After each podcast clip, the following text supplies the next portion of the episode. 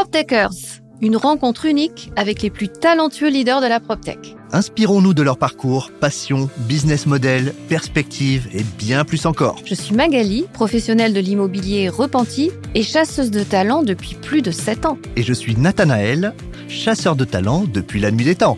Notre engagement? Une bouffée d'inspiration sur les vrais enjeux de l'immobilier du futur. Dans cet épisode, nous recevons Thierry Vignal, cofondateur de Mastéos. Ce nom à consonance grecque évoque la stabilité de l'investissement immobilier. La promesse de valeur En finir avec les galères de l'investissement locatif. Mastéos vous accompagne à chaque étape. Définir votre projet, maximiser votre capacité d'endettement, acheter, rénover et louer. Adieu la charge mentale. Bonne écoute les amis. Bonjour euh, Thierry. Salut Nathanaël. Tu es le fondateur de Mastéos et nous voulons tout d'abord euh, savoir ce qu'est Mastéos. Mastéos, c'est une euh, startup que j'ai créée il y a bientôt 4 ans avec un associé. Et ça fait suite à un investissement immobilier que j'avais fait en perso qui s'est très mal passé. C'est souvent le cas chez les entrepreneurs. On a une mauvaise expérience, on veut la corriger. Et donc, on a monté ce projet avec l'idée d'assembler tous les métiers de l'investissement immobilier sous un même guichet. Donc, on a une offre intégrée où on trouve le bien, on le rénove, on le meuble, on le met en location et on en assure la gestion locative. Tout ça pour le compte de particuliers euh, dans les grandes villes françaises et euh, en Europe, Belgique et Espagne. Est-ce que tu peux nous dire euh, qui sont tes clients? Alors, c'est des particuliers uniquement? Des gens tout à fait normaux, les plus normaux possibles. C'est quoi des gens normaux? Bah, On a des toute personne qui a un CDI a donc une capacité d'emprunt et est susceptible d'être client Mastéos. Donc euh, l'idée, c'est d'aider les gens à exploiter leur capacité d'emprunt, ce qui est une chose merveilleuse en France où la banque finance le bien, les locataires remboursent la banque. Nous, on s'occupe de tout. Donc, c'est assez passif comme forme d'enrichissement à l'heure, euh, à l'heure des débats sur la retraite. Avec un apport minimum Oui, modulo l'apport. Il y a eu des périodes où on n'en avait pas besoin. En ce moment, euh, il y a deux ans, c'était la mode du zéro apport. Les banques faisaient 100 et aujourd'hui, on demande un peu plus d'apport. Mais l'idée reste la même. On fait travailler l'argent des autres. Et c'est ça qui est merveilleux et c'est pour ça qu'on essaye d'aider les gens à exploiter leur capacité d'emprunt. Seule la pierre permet ça. Si on pouvait le faire sur des éoliennes, on vendrait des champs d'éoliennes. Mais en l'occurrence, euh, faire travailler l'argent des autres, ça, ça, ne se fait qu'en immobilier. Oui, c'est vrai que c'est le seul placement, l'immobilier, où ça a de l'intérêt d'emprunter pour placer. Voilà, c'est interdit pour tous les autres, mais c'est l'effet de levier. La pierre et la pierre papier. Euh, la SCPI, tu peux aussi euh, faire de la dette sur de la SCPI, mais ça, reste de la pierre. Tu as raison. Absolument. Et quel est le profil type de ton client? Est-ce que c'est un jeune euh, bien formé qui gagne très bien sa vie, qui n'a pas les moyens de s'acheter sa résidence principale Est-ce que, enfin, est-ce qu'il y a un profil type ou est-ce que c'est très diffus en fait le profil type de, de ton investisseur? Quand on a commencé il y a 3-4 ans, on a commencé à attaquer le marché par le haut. Donc on s'adressait à des grands avocats, des banquiers, des consultants McKinsey, etc. Euh, et, on s'est rendu compte que c'était plutôt une erreur parce que c'est pas un modèle scalable. C'est des gens très exigeants euh, qui vont euh, tout fouiller avec des armées d'avocats, de notaires et de. Et en fait, c'est bien plus efficace de travailler avec des d'attaquer le marché bah, par le milieu en fait. Et aujourd'hui, notre client moyen, il a c'est un parisien, maintenant un peu, enfin, il habite dans une grande ville, on a des Bordelais, des Lyonnais, mais essentiellement parisien. Il a 34 ans, il est locataire de son appartement et euh, donc il n'a pas de résidence principale et c'est son premier investissement locatif. Donc on s'adresse à des primo-investisseurs, trentenaires. Euh, pourquoi trentenaires? Parce qu'on a une esthétique en termes de branding qui est assez jeune et qui attire des gens euh, similaires, mais on a vocation à servir tout le monde. Et c'est parce qu'il n'a pas les moyens d'acheter sa résidence principale ouais. Ou c'est parce qu'il veut pas s'embarquer dans le côté propriétaire et juste profiter de, l'immobilier en tant que placement? Bah, Le cas typique, c'est euh, quelqu'un qui, bah, un trentenaire qui a un job euh, sympa, euh, disons, chez Danone et, et qui lui permet pas d'acheter une surface intéressante à Paris intramuros parce que c'est des sommes considérables, euh, et qui se dit c'est dommage de laisser dormir ma capacité d'emprunt, et donc autant le faire sur un petit appart à Marseille ou, euh, ou à Rennes, euh, plutôt que bah, rester locataire et pas exploiter ma capacité d'emprunt. Voilà. Et la règle, c'est que le remboursement du prêt est couvert par la location ou il y a toujours une petite différence qui doit supporter? Le Graal, l'idéal, c'est d'atteindre l'équilibre financier. Euh, donc on essaye de faire en sorte que le loyer soit équivalent à la mensualité. voire mieux, faire en sorte que le loyer couvre et la mensualité et les charges supplémentaires. Il y en a pas mal en immobilier résidentiel. Il y a les charges courantes, la taxe foncière, les frais de gestion locative, l'assurance PNO, etc. Donc, si on peut avoir un cas idéal où le loyer couvre et la mensualité et les charges, c'est le Graal. C'est pas toujours le cas et ça s'ajuste en fonction de la qualité patrimoniale du bien. Il y a des clients qui sont plutôt pour du safe et qui vont aller euh, en centre-ville de Bordeaux ou de Lyon et des clients qui sont plus agressifs financièrement et qui vont chercher des grosses rentabilités euh, à Roubaix, à Perpignan, euh, mais au prix de certains de certaines nuits blanches ou d'un certain risque locatif qu'il faut pas ignorer parce que le risque et la renta ça va toujours de pair. Mm. Et est-ce que tu as euh, des, multi-acquéreurs? C'est-à-dire, est-ce qu'un acquéreur revient et fait une deuxième acquisition? On en a quelques-uns. Euh, l'essentiel de nos clients sont des primo-investisseurs et on est trop jeune pour les voir revenir sur une seconde acquisition. Mais on en a, ouais, on a des multi-investisseurs. C'est moins la mode parce qu'il y a un, un mode de calcul du taux d'endettement qui a changé. C'est pour les connaisseurs, c'est le mode de calcul différentiel qui permettait de multiplier les investissements locatifs pour peu qu'ils soient autofinancés. Ça, cette ère est finie, donc on a de moins en moins de multi-investisseurs. Mais pour le commun des mortels, à peu près tout le monde peut envisager un ou deux, voire trois investissements locatifs euh, sur une carrière normale. Et c'est dommage de s'en priver parce que c'est quand même assez passif. C'est chronophage, énergivore mais il y a un moment où le locataire rembourse sa mensualité, donc c'est une espèce de martingale modulo l'apport qu'il qui est dommage de ne pas exploiter. Ça donne envie, Magali, non? Oh, moi, carrément. Dit comme ça, mais c'est oublié, euh, c'est oublié les impayés, les dégradations, les dégâts des eaux. C'est vrai, mais, on doit quand même t'appeler pour te dire qu'il y a un dégât des eaux. C'était ma question d'après, parce que ça veut dire que tu choisis et tes investisseurs, évidemment les actifs immobiliers, mais aussi tes investisseurs pour que s'ils ont un accident de vie, euh, ils perdent leur travail, ils retrouvent vite. Comment tu fais pour qu'il n'y ait pas trop d'incidents et de gens qui ne peuvent pas payer euh? bah, Malheureusement, euh, l'immobilier, c'est c'est quand même un, secteur à, frottement, hein, comme on dit. Il y a, peu de secteurs où il arrive autant de, de frottement, pour pas dire d'autres mots, parce que et nous notre champ de maîtrise, il est ce qu'il est. On peut pas tout maîtriser. Le locataire, on le connaît pas mmh. personnellement. Mmh. On connaît mal la copro la mairie peut décider du plafonnement de loyer, la, mairie peut interdire tel type de location, la copro peut interdire les colocs. Enfin, il y a plein d'éléments qui sont pas de notre champ de maîtrise. On a la chance, Mastos, d'avoir levé beaucoup d'argent et on a une grosse trésorerie et on, a un geste compensatoire assez facile. C'est-à-dire quand il y a euh, un problème avec un client qui se retrouve vraiment dans une situation compliquée, on indemnise relativement facilement et assez largement. Par exemple, si typiquement, s'il y a un retard chantier, euh, je vais prendre en charge les mensualités de mon client. C'est pas écrit explicitement dans le contrat, mais je le fais. Super fair play. Alors, bah, jusqu'à quand, je sais pas, mais en tout cas, aujourd'hui, on a quand même levé euh, cette année 50 millions d'euros. On peut se permettre d'avoir un geste commercial assez. Euh, qui, est assez puissant d'un point de marketing, parce que. bah, on communique pas dessus pour, pour pas que les gens en abusent. mais... Celui, celui qui est bénéficiaire de cette aide non écrite contractuellement, il, te, il te séduit derrière cinq clients.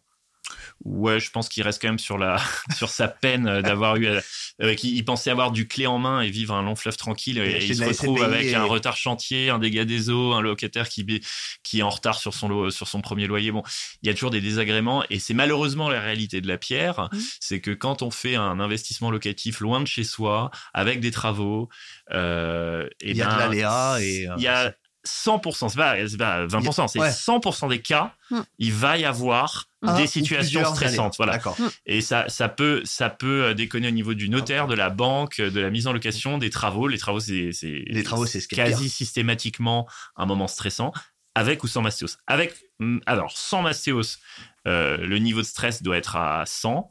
Avec mastéos, il descend à 35. Mais euh, c'est pas non plus comme acheter une action LVMH sur son iPhone via Boursorama. C'est, c'est, c'est des ops. D'accord. Hein. Ouais. Et comment tu fais ta rentabilité alors avec 100% d'aléas euh, et d'incidents? Alors c'est des petits incidents. Il y a, j'ai des immeubles qui ont brûlé.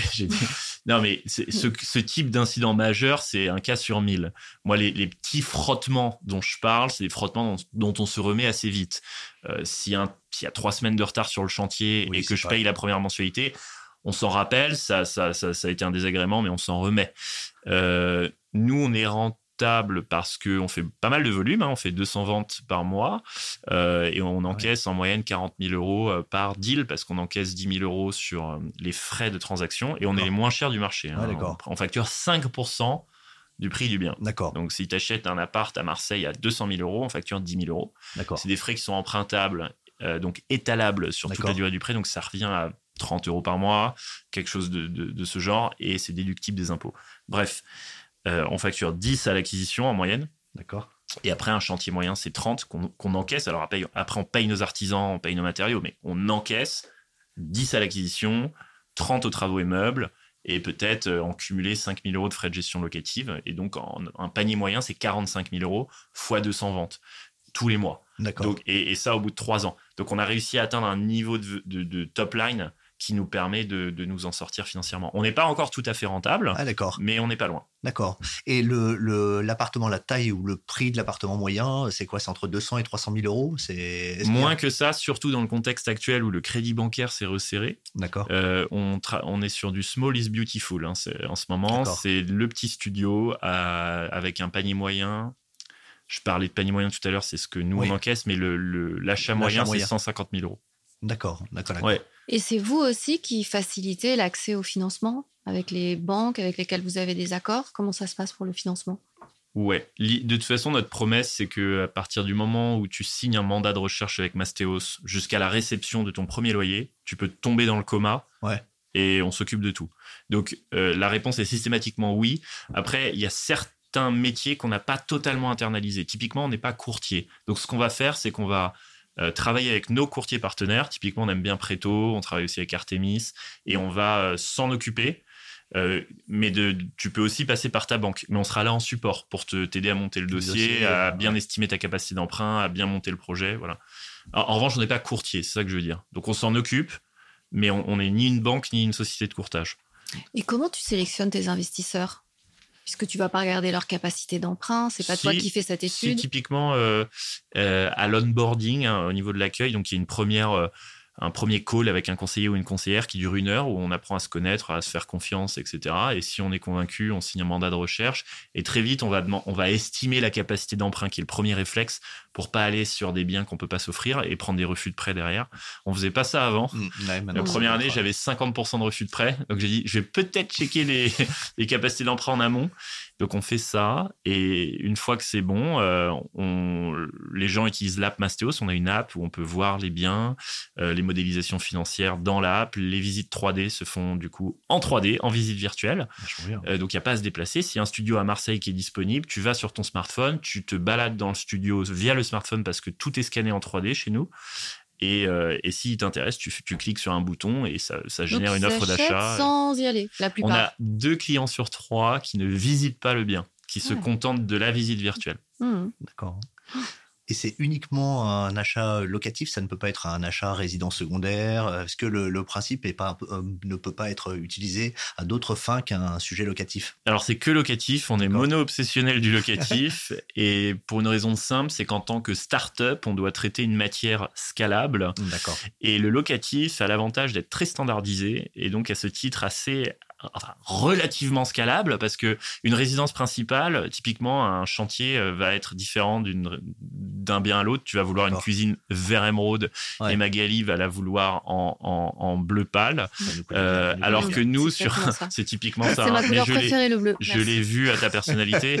Et, et, euh, sur du locatif, on va avoir un chantier très standardisé, neutre pour plaire au maximum de locataires. Et donc, on va mettre les mêmes matériaux, Mm. la même cuisine, le même canapé sur tous les chantiers. Donc, on va pouvoir faire des économies d'échelle et, industrialiser le process de conception. Il y a un petit souci esthétique quand même, parce que c'est homogène, mais c'est quand même euh, dans l'idée d'avoir quelque chose d'un peu bien au déco. Euh, je mets tout en vert cacadois, c'est notre euh, doit référence. Voilà. Voilà. On aime, on n'aime pas, mais c'est voilà, moi c'est ma couleur. Donc euh, Ouais, t'as raison. hein. non, on essaye de rendre des, des- des chantiers esthétiques. D'ailleurs, c'est ce qui nous fait euh, notre marketing en fait. Finalement, ce Mm. qui marche sûr. le mieux, c'est les avant-après euh, Bien des sûr. chantiers réussis. On a pas mal de décoratrices en interne. Des un peu Sarah Lavoine, des petites euh, des décos un peu sympas. Enfin, Sarah Lavoine, Bien sûr, peut-être un peu ouais, passé, ouais. mais- Oui, bien sûr, on Ouais. essaye. Ouais, d'accord. Je suis pas Philippe Stark, mais on essaye. Ouais, ouais, j'imagine, j'imagine. Ouais. Et alors, euh, quels sont tes chiffres clés Tu nous as dit à peu près 200 ventes euh, par. euh, c'est par mois ou par an J'ai pas bien entendu. Bah, pour te donner l'évolution, euh, on- est né en 2019. En 2019, on faisait une offre d'achat par mois. En 2020, tu vas voir, c'est bien fait, une par semaine. En 2021, une par jour. Oh. En 2022, une par heure. C'est Eh oui. C'est exponentiel. Bah, c'est le principe d'une startup. Alors après, c'est c'est parce qu'on a levé des fonds qu'on peut aller un peu plus vite que qu'une PME traditionnelle. C'est le principe. C'est le principe de l'écosystème de ces startups qui Ouais. lèvent des, des fonds. On a levé, je t'ai dit, euh, 50 millions d'euros. Et ça, c'est un luxe. C'est un peu comme prendre des stéroïdes quand on fait du sport. Ça permet d'aller plus vite et d'embaucher plus et de faire plus de ventes. Donc effectivement, on a eu une très bonne croissance. Euh, et aujourd'hui, on fait euh, de l'ordre de 200 deals par mois. Vous êtes combien? On, est, on était euh, 500 au plus haut et on, là, on est un peu plus de 450. 450 collaborateurs? Ouais, avec, euh, avec une centaine de chasseurs. Donc, ça fait 350 CDI et une centaine de freelance. Nos chasseurs qui trouvent font des le biens sont, ouais. sont à plein temps chez nous, euh, mais en freelance, donc à la com. D'accord. Et on a 350 CDI par ailleurs. Et alors, si je suis investisseur chez toi, qu'est-ce que, à part cet entretien d'une heure, qu'est-ce que je dois te donner? Mes bulletins de salaire, mon CV C'est c'est quoi les critères pour sélectionner un investisseur? Ah, Moi, à titre perso, j'essaye de, de travailler avec des profils euh, pas trop euh, compliqués. Donc, typiquement, j'ai des red flags. hein. Par exemple, si un client me, me demande euh, la marque euh, des poignées qu'on utilise, je sens que ça va être compliqué pour la suite. sûr. Ouais. Euh, Tu donc, n'achètes on pas un produit d'investissement, mais un, pro- un produit euh, euh, esthétique, en fait. Non, mais c'est en fait c'est la, la granularité des questions et la fréquence. Si, si je vois que les, les gens sont stressés sur des micro points de détail, je me dis que ça va pas forcément Donc, il y a même la eux. perso, quoi. Faut pas être trop pénible. Bah, Ou euh, exigeant. Après, c'est c'est mon équipe commerciale qui, Qui apprécie le- qui apprécie effectivement la, la- la qualité de l'investisseur.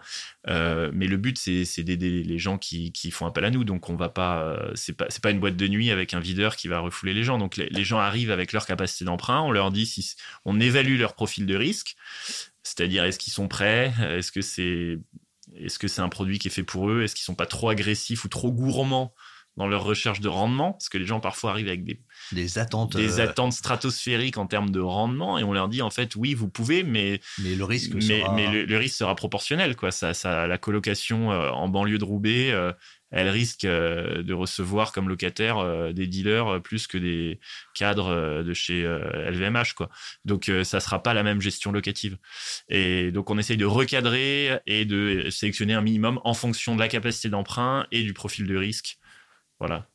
Ouais, donc tu les sélectionnes et comment tu évacues ceux qui pourtant ont une capacité d'emprunt, mais dont tu sens qu'ils vont un peu poser des problèmes par leurs exigences? Bah, si je vois qu'ils ont un niveau d'exigence qui n'est pas adapté à la réalité de l'immobilier, qui est une réalité euh, complexe, hein, euh, qu'on a des profils très stressés, justement, je vais les rediriger vers de la SCPI, du Pinel, des produits plus, euh, plus simples et moins stressants.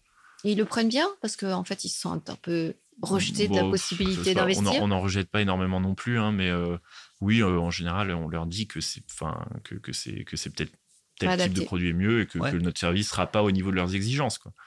Et justement, euh, on, on a reçu à ce même micro euh, le, le fondateur de Virgile. Et en tout cas, leur modèle est, est intéressant. hein. Ouais. Euh, et euh, en fait, une, euh, ce qu'il nous disait, c'est qu'ils évoluent finalement vers une sorte de conseiller en gestion de patrimoine beaucoup plus global que simplement d'apporter des fonds propres pour acheter un bien en tant que primo-accédant. Euh, mais ils devenaient un peu conseiller en gestion de patrimoine pour des jeunes, en fait. Et toi, c'est un peu la même population. Donc, euh, un peu pour faire le lien avec ce que tu viens de dire sur la, le Pinel, les, les euh, parts de SCPI, est-ce que tu peux proposer d'autres choses qu'un investissement locatif direct hein, dans ton offre de service Et non, Et non. Mais est-ce que c'est un axe de développement alors? Non plus. D'accord. On fait, Mono- on fait ce qu'on sait faire. mono-obsessionnel. Absolument. On fait du locatif dans l'ancien, on fait pas de neuf, on fait pas de SCPI. Et comme toi, je, je sais Ouais. que si tu as un candidat qui recherche, tu disais un head of sales euh, Moi, pour tel type faire. de secteur, tu sais pas faire, tu le renvoies chez un confrère, bon, on fait pareil. Ouais, ouais, Mais d'accord. on essaye de faire bien le, le peu de choses qu'on sait bien faire. Ouais, d'accord. D'accord, d'accord. Et le l'objectif, donc, avec cette levée de fonds, vous avez déjà euh, un gros recrutement, une, une, pro- une progression des acquisitions qui est juste euh, exponentielle. C'est quoi l'objectif à 5 ans? Qu'est-ce que est-ce que c'est scalable à l'infini? Est-ce qu'il y a une profondeur de marché? Est-ce que l'évolution des taux euh, qui limite de fait euh, l'investissement immobilier, est-ce que c'est pas une, une, une raréfaction de votre marché naturel? Ouais. Euh, ouais. Euh, C'est vrai que le, le réflexe d'un entrepreneur quand il s'attaque à l'immobilier, c'est de, dire cette banalité qui est de dire euh, c'est un énorme marché. Donc oui, c'est un énorme marché, on s'en doute. Ça se compte en milliards de milliards de milliards.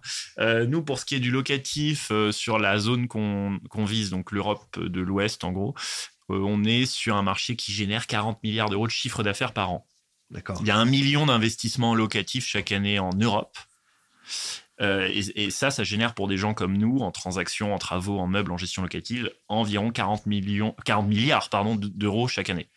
En France, on a 250 000 investissements locatifs chaque année. D'accord. Et ça génère euh, environ 10 milliards. Bon, donc c'est des gros marchés comme toute chose en immobilier. C'est vrai que le nôtre est particulièrement vierge dans le sens où, euh, alors autant sur le marché IMO, en général, on pense à, je sais pas, Stéphane Plaza, IAD, mmh. Century 21, mmh. c'est quand même assez bien saturé. Autant sur l'investissement locatif, à part euh, pour les connaisseurs du secteur, il n'y a pas de grand nom qui saute aux yeux. Hein. Mais ce qui est normal parce qu'il y a tellement d'aléas que pour essayer de réduire cet aléa pour le compte de quelqu'un, ça demande quand même énormément de travail. En Personne ne veut s'y frotter et je comprends pourquoi. Euh, et donc nous, on essaye de prendre cette place de référence sur ce secteur qui est l'investissement locatif.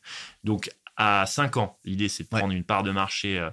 Euh, un peu conséquente sur ce marché, donc avoir je sais pas, 3%, c'est ce qu'on vise sur ce marché. Mais euh, plus loin que ça, en fait, quand, quand tu es entrepreneur, euh, au début, c'est très drivé par de la finance. Et puis, passer un certain cap, tu essayes. en fait, rien dire. Même en fait, si ça veut encore dire quelque chose, et ça. Et évidemment, on regarde le chiffre d'affaires, mais même de la part des employés, il y a des attentes qui, vont, qui sont extra-financières. Nous, nous, on a 450 personnes dans la boîte. Et en fait, ils s'en foutent euh, qu'on fasse 20 millions de chiffre d'affaires ou 30 ou qu'on va y prendre 1%. ils veulent du sens. Mm. Euh, et ils sont en vraie demande. Et nous-mêmes, les fondateurs, on se dit, mais pourquoi on fait ça? Est-ce que notre but, c'est de multiplier les invests locatifs euh, Et est-ce que ça a du sens? Et donc, la question qu'on se pose, nous, c'est comment on peut donner un peu plus de sens à ce qu'on fait? Et c'est là où on se tourne, parfois de manière les gens le font soit de manière opportuniste, soit convaincus. Donc, je vous laisserai deviner ce qui est pour moi. Mais nous, on s'est donné trois grandes missions. La première, c'est le bien logé. C'est un mot euh, un peu vague qui veut dire que on commence à être assez fier des appartements qu'on livre sur le marché. En général, ils sont d'un très bon standing, ils sont bien équipés, on, y met des locataires qu'on chouchoute via une marque d'ailleurs séparée qui ah, s'appelle Amastas, avec son site, son app, sa communauté, son TikTok, son LinkedIn. C'est une marque dédiée aux locataires pour les chouchouter qui s'appelle Amastas. Et on est très très content de chouchouter nos locataires et de livrer des, beaux appartements à des prix de marché. Hein. on est plafonné, donc c'est pas ouais, loyers normaux. Et, on pense qu'on a à toute petite échelle un impact sur le bien logé en France. Et on essaye de corréler le bien-être du locataire à la performance financière du bailleur. Voilà. Comme ça, c'est un idéal euh, sociétal. Et par ailleurs, et on y est aussi forcé par la loi, on essaye de livrer des appartements éco-responsables. Je ne sais pas si vous êtes au courant des lois en ce moment sur les passoires thermiques, sur la rénovation énergétique. Difficile de ne pas. Voilà. non, mais il y en a encore. Il y a un tiers des Français qui n'ont ah pas entendu. Euh, on, est, on essaye de s'emparer du sujet avec, euh, avec une équipe dédiée à la rénovation énergétique en interne. D'accord. Et, et l'idée, c'est surtout d'avoir euh, un impact sur l'empreinte carbone de notre secteur.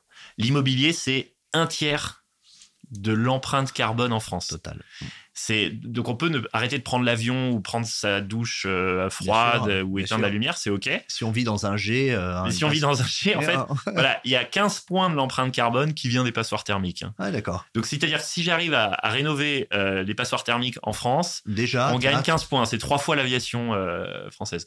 Donc on a une mission. Du coup, tu prends l'avion beaucoup parce que. Bah tant que je, tant que je, rénove des passoires thermiques, je me permets de laisser couler l'eau et, et, et laisser les lumières allumé. D'accord. Euh, donc on a une mission écologique qui est de, de sortir les passoires thermiques de leur statut et, euh, et de mettre tous nos appartements à minimum D euh, sur le DPE. Est-ce que c'est une opportunité? Ça veut dire que tu rachètes en ce moment des appartements qui pourraient être décotés à cause de ça et vous les remettez en état? Ben, on pensait que ça en serait une. En fait, c'est plus compliqué que ça parce que le, coût des travaux de rénovation énergétique n'est pas compensé par le discount qu'on a à l'achat. En tout cas, pas encore. Mm. Donc, c'est au cas par cas, mais de toute manière, la loi est tellement stricte et notre ambition écologique est tellement forte qu'il y a quasi systématiquement des gestes de rénovation énergétique sur les chantiers qu'on livre. Mhm. Euh, donc voilà, corréler le bien-être du locataire euh, à la performance financière du bailleur et à l'empreinte écologique de son bien. C'est notre mission à l'échelle européenne si possible. Ah, On est présent en Espagne, en France, en Belgique. D'accord. Et le C2E, tu sais la compensation C'est- c'est des aides, C'est euh, des aides que vous utilisez ouais, dans votre. euh, C2E, ma prime rénov. Ma prime rénov, d'accord. Ouais. ouais, J'ai utilisé. D'accord. Du coup, il y avait un troisième euh, objectif sociétal. Donc, Bah tu c'est ça. Ah non oui t'as raison. Il y a- Ouais. Donc le premier c'est le bien logé, le deuxième c'est euh, euh, Rénovation, enfin l'éco, l'écologie. L'empreinte carbone de, de- de nos rénovations et de nos appartements. Et le troisième, c'est la protection financière des particuliers. On pourrait dire qu'il est assez hypocrite parce qu'on est souvent taxé, euh, probablement à juste titre, d'enrichir des riches et de, Mm. et de, bah, de juste participer à un système capitaliste qui fait que euh, les, Les riches riches deviennent plus empruntent, riches, deviennent plus riches, euh, euh, sont obsédés de rendement et et, et en fait, euh, on a des situations, moi dans mon entourage personnel, où j'ai des amis qui ont euh, 40, 45 ans, puisqu'ils se retrouvent à cause de malchance professionnelle euh, dans des situations compliquées financièrement. Et j'aurais aimé qu'ils aient euh, un... depuis à 30 qui- ans un, petit, qui- un petit truc, un Bah, studio à Marseille. si, si à 30 ans, il y a un Mastéos qui les aurait forcés commercialement ou non à acheter un appart à Marseille, bah là, ils auraient probablement euh, déjà un- au, moins Au de- moins un au bien. moins 200 000 euros euh, de, de liquidité disponible hein, pour faire Ouais, face C'est énorme déjà. ou euh, pour peu que les mensualités, alors qu'on soit arrivé au bout des mensualités pour des prêts sur 15 ans ou sur 20 ans en, en fonction des scénarios, un 1000 ou 1500 ou 2000 euros qui tombent tous les mois. Et en fait, moi, je pense que à force de voir des situations dans mon entourage perso de gens qui, qui n'ont pas su se construire un patrimoine et qui se retrouvent dans des situations compliquées, bah, je pense qu'on a un vrai rôle à jouer dans la protection financière des gens contre eux-mêmes, en fait. Je préfère voir, euh, moi j'ai 33 ans, je préfère voir mes amis euh, investir dans l'IMO que trader le Bitcoin, en fait. Ouais. Euh, et surtout, on parle beaucoup de retraite, j'y crois pas trop. Je pense qu'il faut, euh, il faut commencer Il faut à, du tangible. à anticiper avec de la pierre plus que des, des comment s'appelle, NFT Ouais, ou du Forex. D'accord. Et alors, euh, une, une autre question, est-ce que tu as, tu disais que tu n'avais pas internalisé la fonction de courtier financement. Qu'est-ce que tu as internalisé? Est-ce que tu as une équipe travaux qui peut se déplacer un peu partout en France, un peu en mode commando, qui sait exactement ce que c'est que l'appartement de l'investisseur et qui le met au carré ou euh, Ouais, bah c'est un peu ça qui nous différencie de la concurrence, c'est que euh, on est presque une boîte de travaux en fait. Ouais. Avant d'être une boîte de transactions, Euh, l'essentiel de, de, de, de nos effectifs sont dans la filiale travaux. Et même euh, historiquement, on a eu l'idée euh, un peu stupide de vouloir euh, prendre les ouvriers en CDI. Ah ouais. Et euh, à un moment, on s'est retrouvé avec une centaine d'ouvriers en CDI, donc des Ah ouais. plaquistes, des électriciens, des plombiers en CDI. Ouais, d'accord. Alors maintenant, on a, on a assaini le modèle et on, on va sous-traiter la, la partie pure euh, pause D'accord. et on va garder tout ce qui est euh, Concept ou. euh, enfin, les chefs de chantier. D'accord. Bah, Il y a quand même des gens Ah, de. Mastéos en. CDI présents Ouais, sur le chantier qui font le suivi de chantier, D'accord. des Des maîtres d'ouvrage en fait. maîtres d'ouvrage, conducteurs de travaux, chefs de chantier et des architectes et des concepteurs euh, en interne. Donc on garde l'ingénierie et on sous-traite la partie euh, La purement partie opérationnelle, exécution. Et comment vit l'actif quand il est remboursé? C'est peut-être un peu loin parce que vous, vous démarrez. Ou si en cours de vie, l'investisseur, il veut le revendre, est-ce que vous le revendez à un autre investisseur? Est-ce que vous gardez vos actifs dans la durée? Ou est-ce qu'après, Bon. ça part sur le marché? Comment ça se passe? Tu, tu as raison, on est un peu jeune pour avoir vu énormément de cas de revente, pourtant on en a vu. Et dans ce cas-là, soit euh, on le repropose à notre communauté, donc il y a un effet de recyclage, Mm. Soit on laisse les gens passer par des agences traditionnelles et, et le revendre sur le marché. D'accord. Donc, euh, pendant la vie de, de détention et pendant qu'il est loué, vous assurez aussi l'entretien Bah, on, est en gestion, on est en gestion locative dans 90% des cas. Mm. Le- parce que tu peux refuser euh, de faire, tu peux passer par Mastéos pour l'acquisition de ton bien locatif. Mhm. T'es pas obligé de passer par nous pour les travaux si tu connais quelqu'un de moins cher. T'es pas obligé de prendre nos meubles. Pourtant, on a des packs meubles assez sympas, mais tu peux acheter, acheter tes meubles chez Ikea toi-même. Euh, T'es pas obligé de passer par nous pour la gestion. Tu peux gérer ton locataire en direct. Mais la plupart des gens qui font appel à Mastéos prennent euh, nos, nos services. Donc, euh, la gestion locative, on facture 5% des loyers. Euh, on s'occupe de l'entretien et de la relation locataire et de te reverser tes loyers chaque mois. Mhm.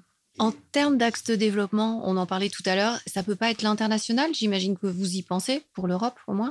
Nous, on est présent en Espagne, en Belgique et en Déjà France. On a euh, une quinzaine de bureaux physiques. Donc, euh, notre maison mère est basée dans le Marais, rue Charlot, où on a 150 personnes.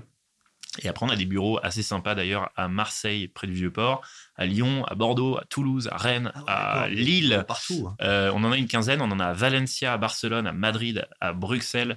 Euh, donc, on a déjà une, une présence européenne. Depuis 2019, avec un Non. Covid au milieu. Et on a ouvert euh, l'Espagne et la Belgique l'été dernier. Donc c'est assez récent. Ouais.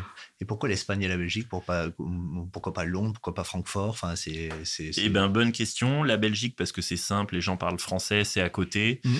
Euh, et puis c'est un marché test. hein. On fait ses Ouais, armes sur la Belgique avant de se lancer sur des marchés un peu plus euh, complexes. D'accord. Euh, on hésitait entre l'Allemagne et l'Espagne en numéro 2. Moi, je préfère faire mes voyages d'affaires à Barcelone qu'à Düsseldorf. Donc Voilà. euh, voilà. C'est hein. très personnel, c'est Ouais. une bonne raison. donc on a commencé par l'Espagne. Il n'y a pas des pays plus sensibles à l'investissement financier de, des 30 ans que d'autres? Euh, bah, en fait, le grand driver, ça va être la, ce qu'on appelle la loan to value, c'est-à-dire la capacité du, du système bancaire à, à créer du levier. Mm. Euh, Il y a des pays où les banques demandent un apport énorme qui prive euh, la population, de l'accès à le- l'investissement du locatif. levier, en fait. Exactement. de la LTV. En Italie, je crois que c'est pas loin de 40 ou 50 Et donc, Donc, euh, euh, c'est réservé aux gens qui ont 100 000 euros de cash ou 200 000 euros de cash. En Espagne, le, le loan to value, l'effet de levier est relativement favorable. Pourtant, les banques, elles ont été un peu traumatisées. Ouais, hein. ouais. Mais oui, absolument. Londres, ça doit être le même- la même chose. Une- C'est pas incroyable parce qu'ils sont à taux variable, ils sont pas Ah, à taux d'accord. fixe.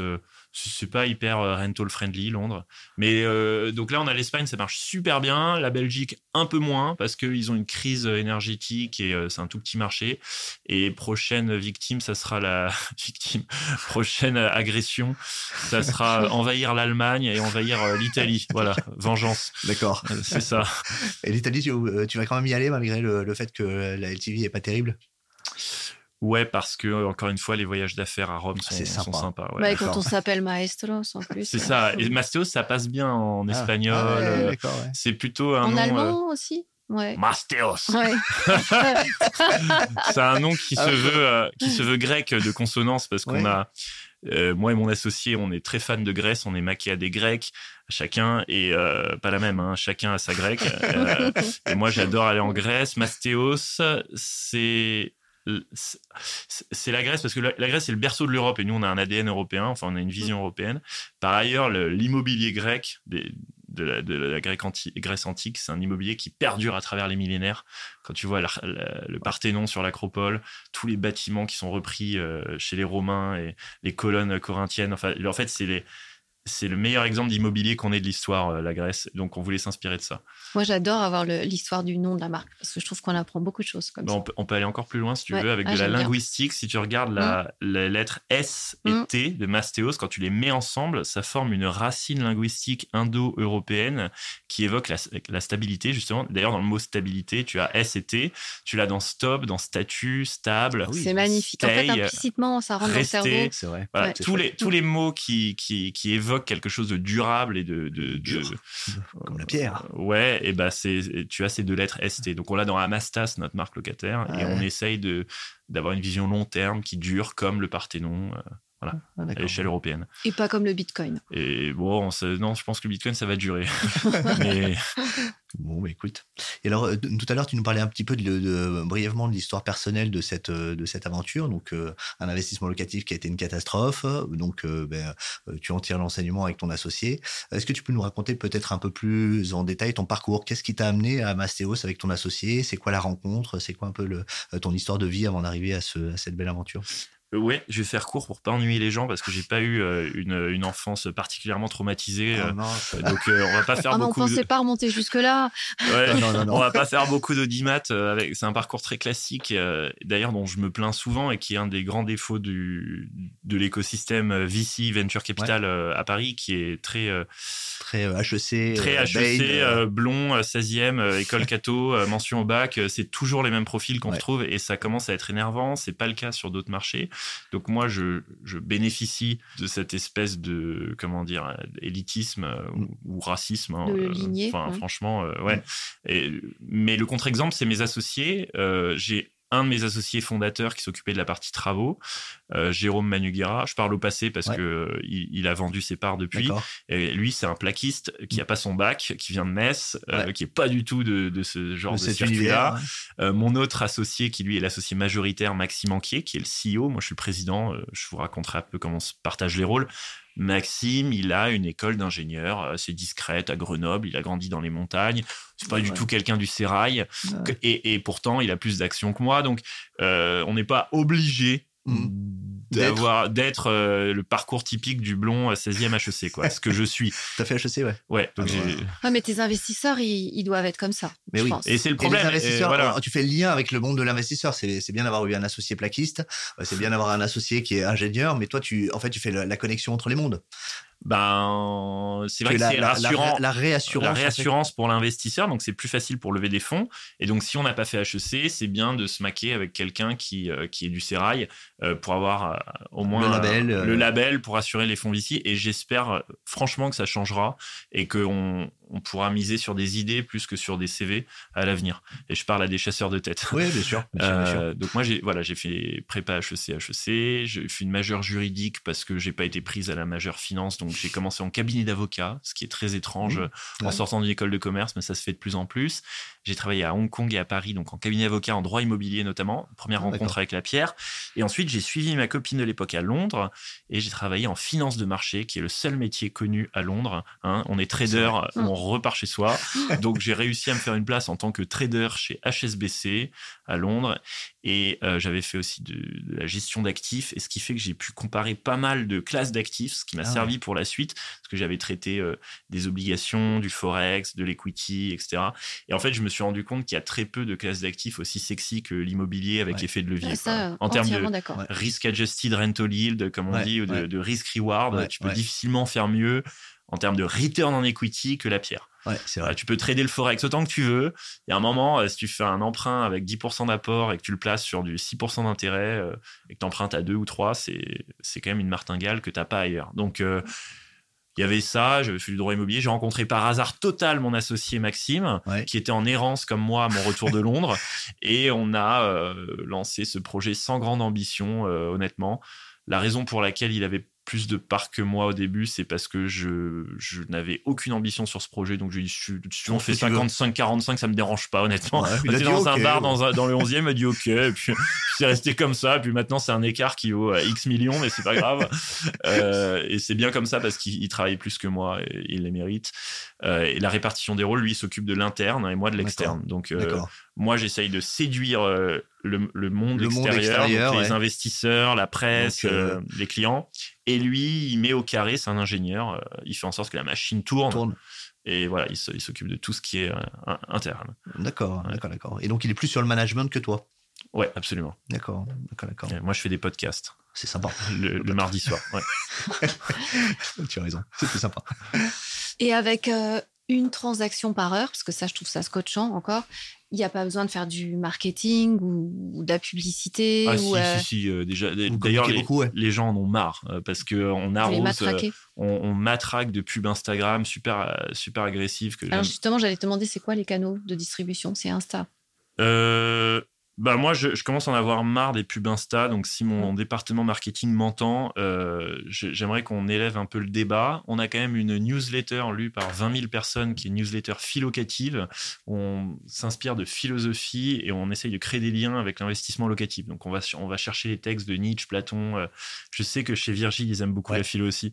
Ah. Euh, et donc, on essaye de d'utiliser la sagesse antique et la sagesse philosophique sur des problématiques d'investisseurs. Donc cette newsletter philocative, elle, elle reflète notre volonté d'élever le débat et d'être un peu moins commercial dans l'approche, même si c'est pas toujours le cas quand on regarde Mm. nos pubs. Euh, mais c'est la direction que j'aimerais donner à notre com. ouais. Donc, est envoyée par mail? Au- à vos clients, celle-là. Ouais, donc on est newsletter, on fait de la pub euh, sur les réseaux sociaux, sur Google, on a un SEO, tu sais, quand tu tapes le mot investissement, investissement locatif, il est assez probable que tu tombes sur Mastéos euh, dans les premiers résultats. Et on fait pas mal de presse, et euh, moi j'ai une chronique sur BFM Business euh, chaque mois dans la vie IMO. D'accord. Et alors, comment vous recrutez Euh, Quels sont les canaux de- euh, Tu as 3-4 métiers, peut-être beaucoup plus en fait en interne. C'est quoi les, les canaux de recrutement euh, de, de Mastéos? C'est le chasseur de tête qui parle. Ah, ça l'intéresse. Euh, bah, la grande période du recrutement, c'était l'année dernière où je crois qu'on est passé de, en termes de CDI, on a, on a dû passer de 150 à 350. Donc on a embauché 200 personnes en un an, ce qui était, complètement fou. c'était sportif. Et euh, si tu veux, à un moment, ça devenait ridicule parce que les chasseurs de tête pouvaient pas suivre, donc on prenait des recruteurs en interne et euh, on en manquait. Donc euh, nos premiers recruteurs étaient recruteurs de recruteurs et nous disaient euh, le marché des recruteurs est trop pénurique, il est saturé, donc il faut vraiment qu'on ait des profils recruteurs de recruteurs. Et je crois qu'il y a un moment, il y avait une, échelle supplémentaire, avant, si je ne m'abuse. Recruteurs de, recruteurs de, recruteurs. ouais, ça devenait n'importe quoi. Voilà. Et donc on avait une team de 12 recruteurs en CDI, dont le métier, dans un premier temps, était de recruter d'autres recruteurs. Et ensuite de recruter des gens normaux. Voilà.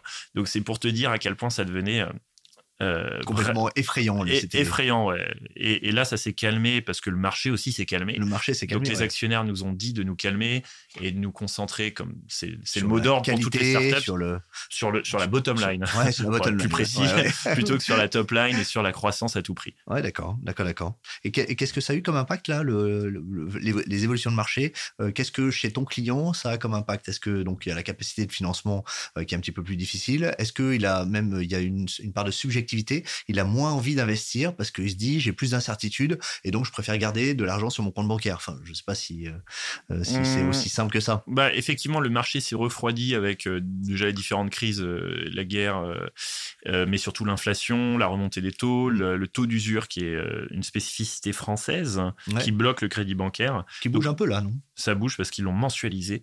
et donc le marché s'est refroidi, les clients sont assez stressés, hésitent, donc il y a de l'attentisme. Effectivement, on, on, traverse une période qui est. Euh, bah, qui, qui, nous nous permet de, de souffler un peu, de nous concentrer, de, ça, de nous concentrer sur euh, parce que quand le marché est en ébullition, euh, tu vas très vite, tu as le nez dans le guidon et tu pas le temps de soigner tes process. Et, là, c'est l'opportunité pour nous de nous. C'est une vraie chance. En fait, vous étiez assez gros si c'est trois mois, si c'est trois mois de ralentissement, c'est une vraie chance. si c'est un an de ralentissement, c'est plus compliqué. C'est plus compliqué. Mais pour l'instant, on est, on est content de ce moment de répit que nous offre la crise, ouais, pour, pour souffler.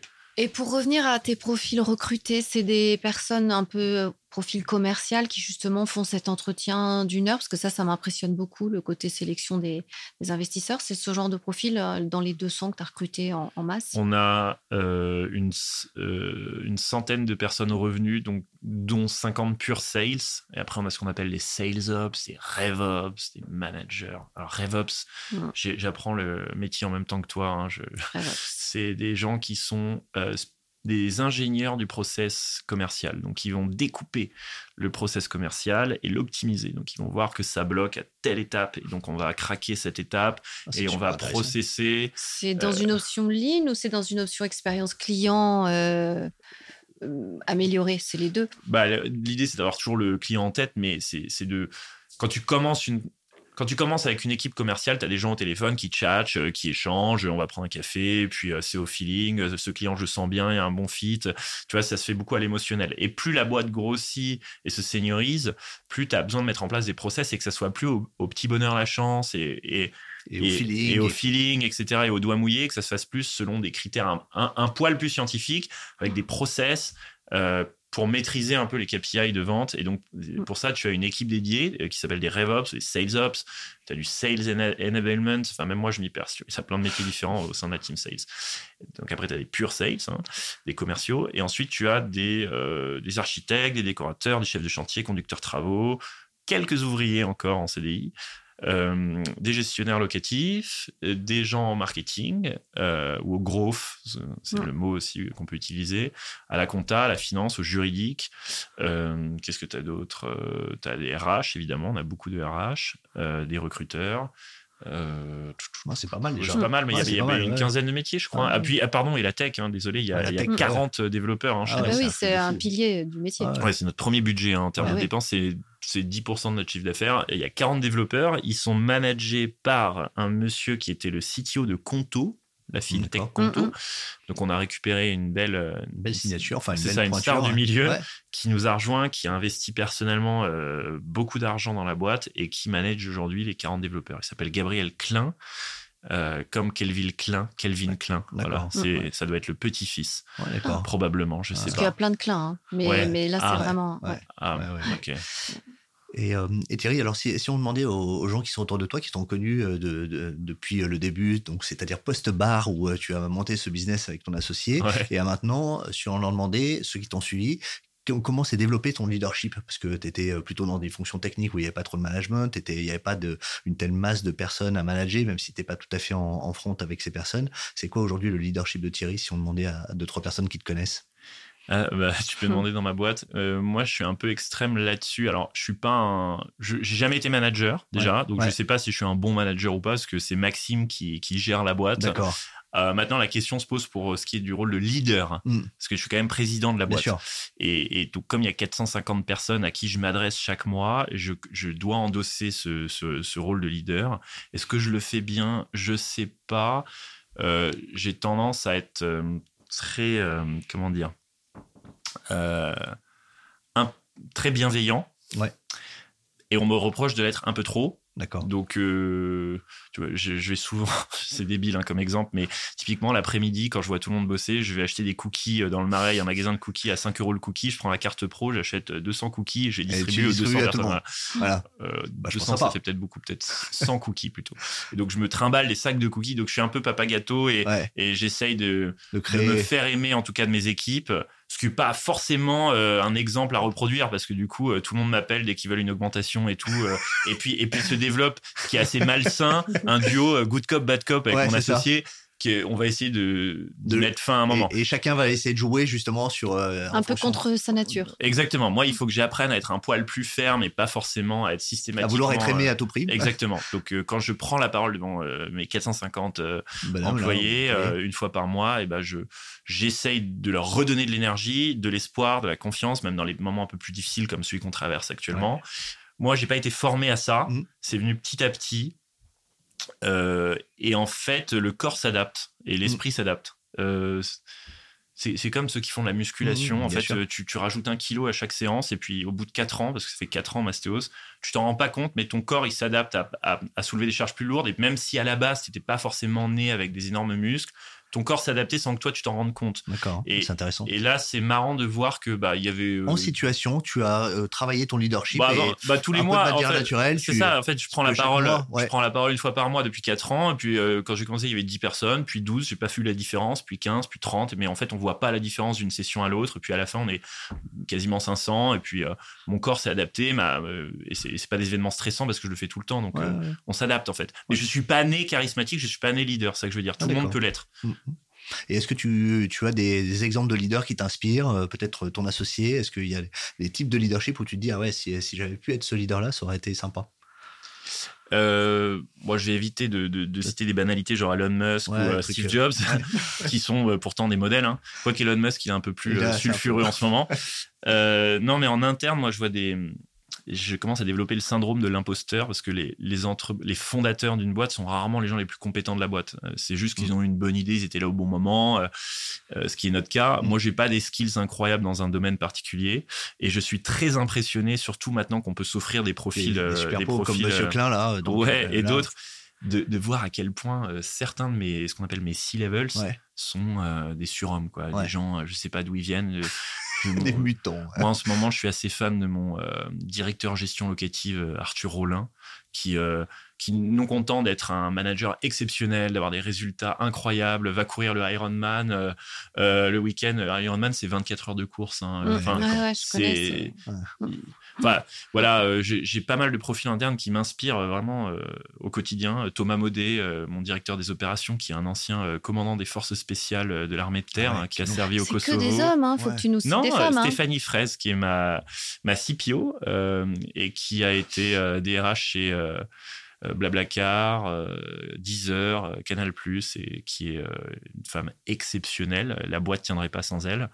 Ah non, non, j'ai des super, j'ai une chief of staff incroyable. Enfin voilà. Donc je suis inspiré par mes propres équipes en ce moment. Ah, c'est chouette, c'est chouette. T'as pas trop de turnover du coup par rapport à toutes ces idées d'avoir du sens dans une boîte de croissance? J'imagine que ça maintient les gens motivés. Bah en fait, tu as une grande étape, c'est le passage à l'âge adulte quand tu passes de la startup à la scale-up. La startup, c'est un projet, euh, de l'énergie, et puis c'est, on est 10, on est 15, on est 20, on se retrouve euh, dans un bar après le bureau, tout le monde se connaît, on est une petite famille, il n'y a pas des process trop lourdingues, euh, c'est pas KPMG la défense, c'est bonne ambiance. Et puis à un moment, on lève 50 millions, on se retrouve rapidement à 450, 500 personnes, et tout de suite, on nous met la pression pour nous structurer, introduire des process, on va commencer à avoir un règlement intérieur, on va commencer à avoir des contraintes, et ça, j'aime pas du tout, mais malheureusement, c'est euh, le jeu, et c'est à ce moment-là que les gens euh, quittent la boîte, et les équipes se renouvellent. Et tu as des gens qui sont hermétiques, comme moi de base, mais je me fais violence, à à ce côté corporate, un peu la défense, au process, euh, au KPI, etc. Bah, rue Charlot, ça va. Ouais, oui, alors on est rue Charlot, c'est très sympa, mais il faut pas que l'ambiance rue Charlot ressemble à celle de euh, la Défense, tu vois, qui est un peu mon anti-modèle. Euh, je veux pas que les gens aient en... Moi, j'ai peut-être un magasin de cookies juste à côté de chez Thierry. Ouais, ça faire fortune.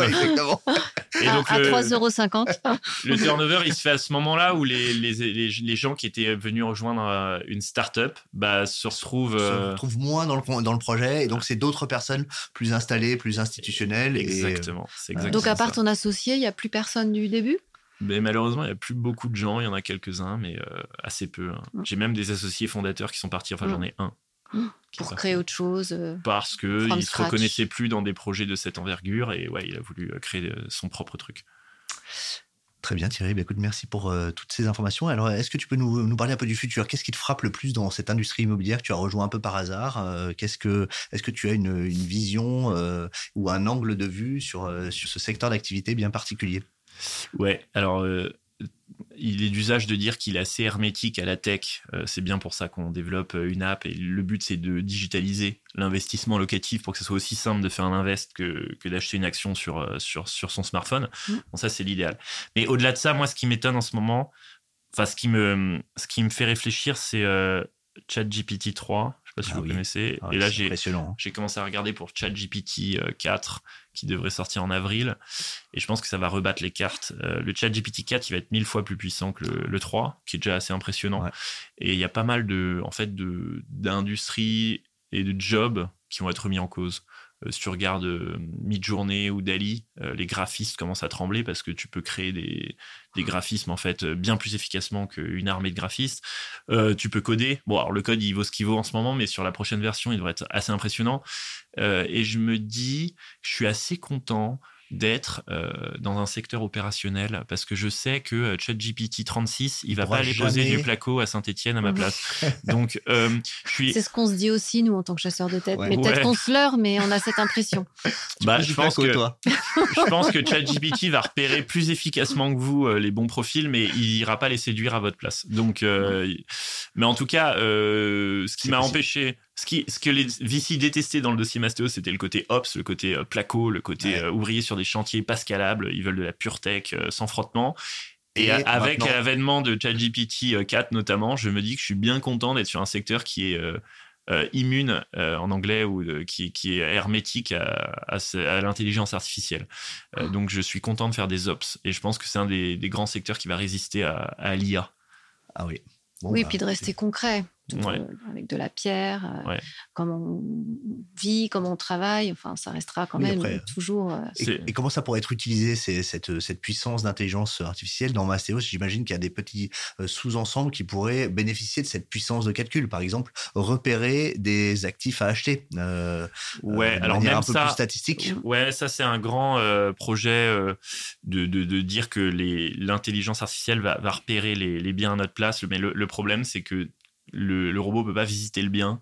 Et en fait, tu peux estimer une renta à vue d'œil mmh. en disant voilà la surface, le loyer moyen, mais en fait, tu te rends pas compte de, de la complexité du projet tant que tu l'as pas visité. Tu peux pas chiffrer les travaux tant que tu pas, pas envoyé un artisan sur place. Donc ça, l'IA peut pas faire grand chose à part te guider un peu mieux. Euh, ça peut nous aider sur le matching des investisseurs et des investissements.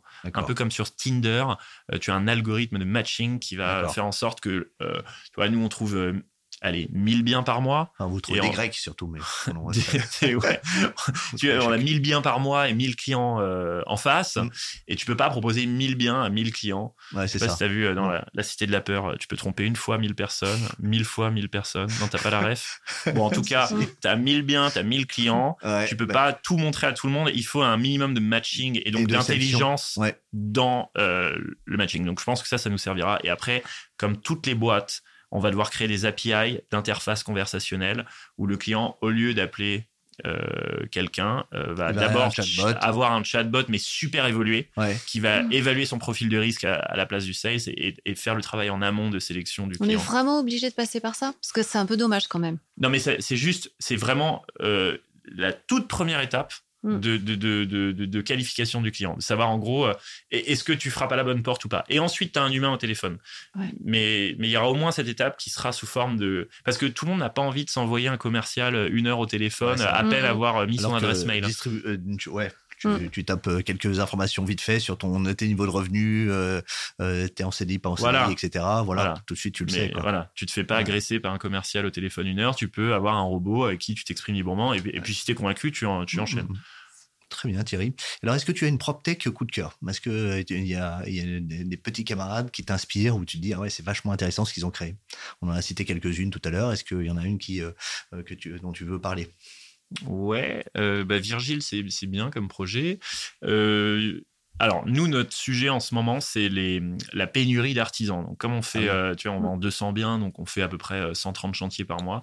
Tous les, tous les biens sont pas, euh, font pas l'objet de travaux, mais on, on fait un peu plus d'une centaine de chantiers par mois, grosso modo, et on manque d'artisans. Surtout sur la rénovation énergétique, où il faut une spécialisation, hein, il faut un label RGE, euh, et il y a qu'un artisan sur 10 qui l'a. Donc, on a une vraie pénurie. Mm. Et je pense que l'avenir sur notre secteur, c'est dans la formation euh, des artisans. Il faut rendre le métier plus glamour et il faut euh, professionnaliser la formation comme Xavier Niel l'avait fait avec les codeurs et Ah l'école 42. Est-ce qu'il fait maintenant avec les, avec les, les paysans Donc, il y a une école de. Ah ouais, effectivement. Ouais, et c'est bah, si on peut faire ça pour les artisans de la réno énergétique, j'ai vu passer comme projet la Solive, la Taloche. euh, ça, j'aime bien. Bon, c'est très embryonnaire. Euh, Qu'est-ce que j'ai vu de sympa? Et c'est des formateurs de. C'est des écoles 42 euh, du BTP. Ah ouais. Et j'ai vu pas mal de dossiers en ce moment ce- dans la construction tech, tout ce qui est matériaux. J'ai vu Ligerio, Optimize. Mais c'est vraiment des projets très early stage. hein. Mais je vois que ça bouge pas mal dans le secteur du BTP sur euh, les matériaux, la construction, euh, dans la formation des, des artisans du BTP. Et moi, euh, en concurrent frontal, je... oui, il y a des initiatives, mais, mais rien de bouleversant. Et d'ailleurs, nous-mêmes, Mastéos, on n'est pas particulièrement innovant. hein. On fait juste bien le taf, mais euh, on réinvente pas l'immobilier. Donc, euh, je me mets pas dans la case des entreprises qui ont bouleversé le monde de la pierre. Ouais. On essaye de simplifier un peu l'accès à ce- Ouais, d'accord. à cette classe d'actifs. ouais. Ouais, ce matin, je lisais euh, une, un article sur une, une PropTech américaine qui euh, te permet de refinancer, enfin, de, ils te, rendent. Ah oui, Ouais. de refinancer euh, Refinancer une ton hypothécaire. Ouais, Ouais. c'est ça. Bah, justement, euh, j'ai un, j'ai- il y a un des fonds qui, il y a un, un fonds d'investissement à Paris qui essaye de lancer cette initiative et c'est un des grands sujets du moment, c'est d'exploiter la, la, les hypothèques euh, dormantes des Français. Typiquement, si tu as un appartement qui vaut un million d'euros et qu'il te reste plus que 200 000 euros à rembourser, T'as une tu as, hypothèque. 800 000 euros de marge hypothécaire qui peut euh, être euh, utilisé comme un investissement. Enfin, tu peux- Exactement, tu, peux, placer. moné- monétiser euh, et donc tu peux avoir une banque qui place euh, une hypothèque de second rang ou de premier rang en fonction sur les 800 000 euros de dispo et te prêter en échange peut-être modulo un haircut, Modulo euh, 600, ouais, euh. 600 euh, et après tu peux réinvestir et quand tu sizes la des parts non hypothéquées de l'immobilier français ça se chiffre en milliards donc si tu dis je Même pour vais- financer la retraite, pour financer, Ouais. je sais pas comment tu donc peux. l'idée c'est de dire je vais faire un partenariat avec une banque et on va aller exploiter euh, Cette réserve de, Exactement, de, de cette réserve hypothécaire. pour créer du mastéos en fait. Exactement, cette, réserve hypothécaire pour libérer des fonds pour réinvestir dans C'est une l'immobilier. super idée. Mais il faut, il faut la rendre euh, exécutable. Il faut trouver une banque qui accepte de faire ça. Alors, aux États-Unis, c'est monnaie courante. Ouais. Je crois qu'il y a un mot pour ça. C'est le, la, recharge hypothécaire. C'est monnaie courante. En, France, les banques sont plus frileuses. Bah, c'est pas forcément un exemple non plus aux États-Unis. Hein, oui, parce qu'on a eu les subprimes et tout, effectivement. Après, ça, ça, crée une, une, sorte d'instabilité en fait. Ouais, mais on a un régulateur. Mastéo, c'est peut-être un peu moins fort. Après, et puis le jour, où le marché, le jour où le marché se retourne, la part financée et la valeur du bien qui diminue. Ouais, après on peut on peut mettre des, des, règles. Et puis on a on a un régulateur qui est très très très euh, protecteur et vigilant, euh, notamment le HCSF. Ouais. Je suis sûr qu'il veillera au grain, mais ça peut être une idée en tout cas au niveau euh, bancaire pour les entrepreneurs en herbe qui nous écoutent. Exactement. Très bien. Bah, écoute Thierry, merci beaucoup. Nous arrivons à la fin de notre échange. Est-ce que tu veux ajouter quelque chose dont on n'aurait pas parlé pendant cette très bonne discussion? Ah, à froid comme ça, à chaud. Euh, Qualité des cookies. Non, mais j'aime bien euh, reciter les mots de Steve Jobs. Une, citation grecque, une citation grecque. Ah, une citation grecque Non, mais Steve Jobs aussi. Je peux traduire Steve Jobs en grec moderne si tu veux. Mais... Non, mais j'aime bien finir sur ce, qu'il disait à Stanford avant de mourir euh, Stay hungry, stay foolish. Mm. pour ceux qui sont tentés par l'entrepreneuriat, soyez un peu fous stay foolish, c'est ça qu'il dit. voilà, je vous invite à être un peu dingo et euh, à pas trop vous prendre au sérieux quand vous, quand vous montez des projets. Euh, moi, j'avais pas d'ambition euh, démesurée quand j'ai monté Mastéos. j'ai juste eu envie de m'amuser et donc stay foolish. Voilà. Ce sera le mot de la fin. Merci pour toi, Thierry. À bientôt. Merci, salut.